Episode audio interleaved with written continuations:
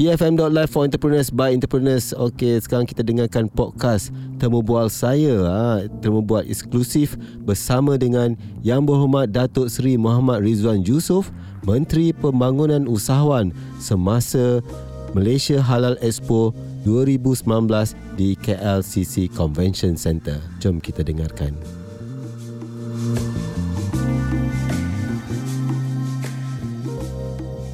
Terima kasih kepada tetamu kita, tetamu istimewa pada hari ini iaitu uh, YB, uh, iaitu Menteri kita YB Datuk Seri Muhammad Rizwan Yusof, Menteri Pembangunan Usahawan. Okey, YB, hari ini uh, kita nak uh, because baru satu hari, tak sampai satu hari, tapi katanya telah mencapai jualan sebanyak 24 million.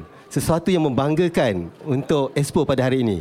Okey, apa pandangan YB tentang uh, keajaiban ni sebenarnya untuk 24 juta ini? Ini bukan keajaiban. Aha. Ini kita sasarkan. Sasarkan dah. Kita sasarkan hmm. dan kita nampak uh, orang kata itu dah outcome. Hmm. Apa yang kita lihat hari ini adalah usaha-usaha bersama di antara kementerian mm-hmm. dengan juga private sectors. Okay. Ini melambangkan betapa mustahaknya private dan public sector bergabung. Mm-hmm. Dengan adanya peranan kita, peranan mereka dan memahami mm-hmm. yang mereka semua bertanggungjawab untuk meningkatkan diri masing-masing dan juga terus meningkatkan pembangunan ekonomi negara apa yang kita lihat ini saya rasa amat amat bangga uh-huh. dan I feel overwhelmed uh-huh. uh, saya rasa tak sangka boleh sampai 24, 24 juta, juta dalam bukannya satu hari tadi ha. ini ah. number ni tadi dalam pukul 1 tengah hari sebelum ini saya sampai sini dua hari setengah lagi tak ya? lagi setengah hari ni sampai pukul ha. 6 saya rasa ada 5 juta lagi ni insyaallah ha, saya rasa besok will double up insyaallah dan saya rasa juga akan bertambah hopefully uh-huh. uh, will exceed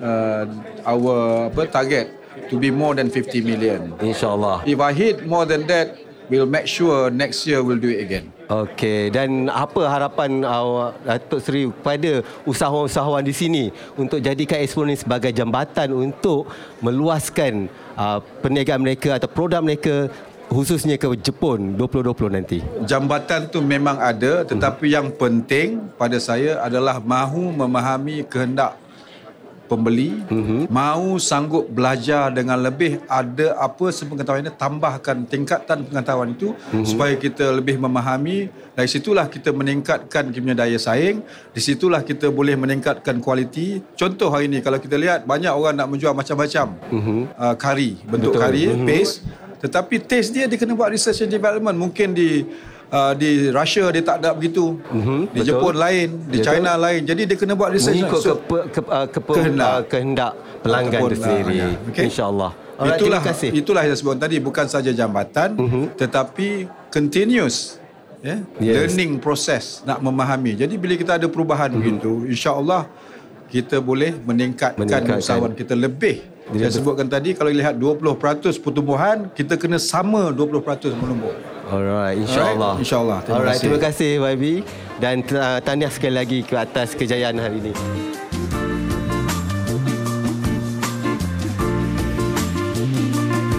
Itu dia temu buat eksklusif saya bersama Yang Berhormat Datuk Seri Muhammad Rizwan Yusof Menteri Pembangunan Usahawan Malaysia di KLCC Convention Center semasa Malaysia Halal Expo 2019. Teruskan bersama saya di podcast-podcast lain di efm.live for entrepreneurs by entrepreneurs.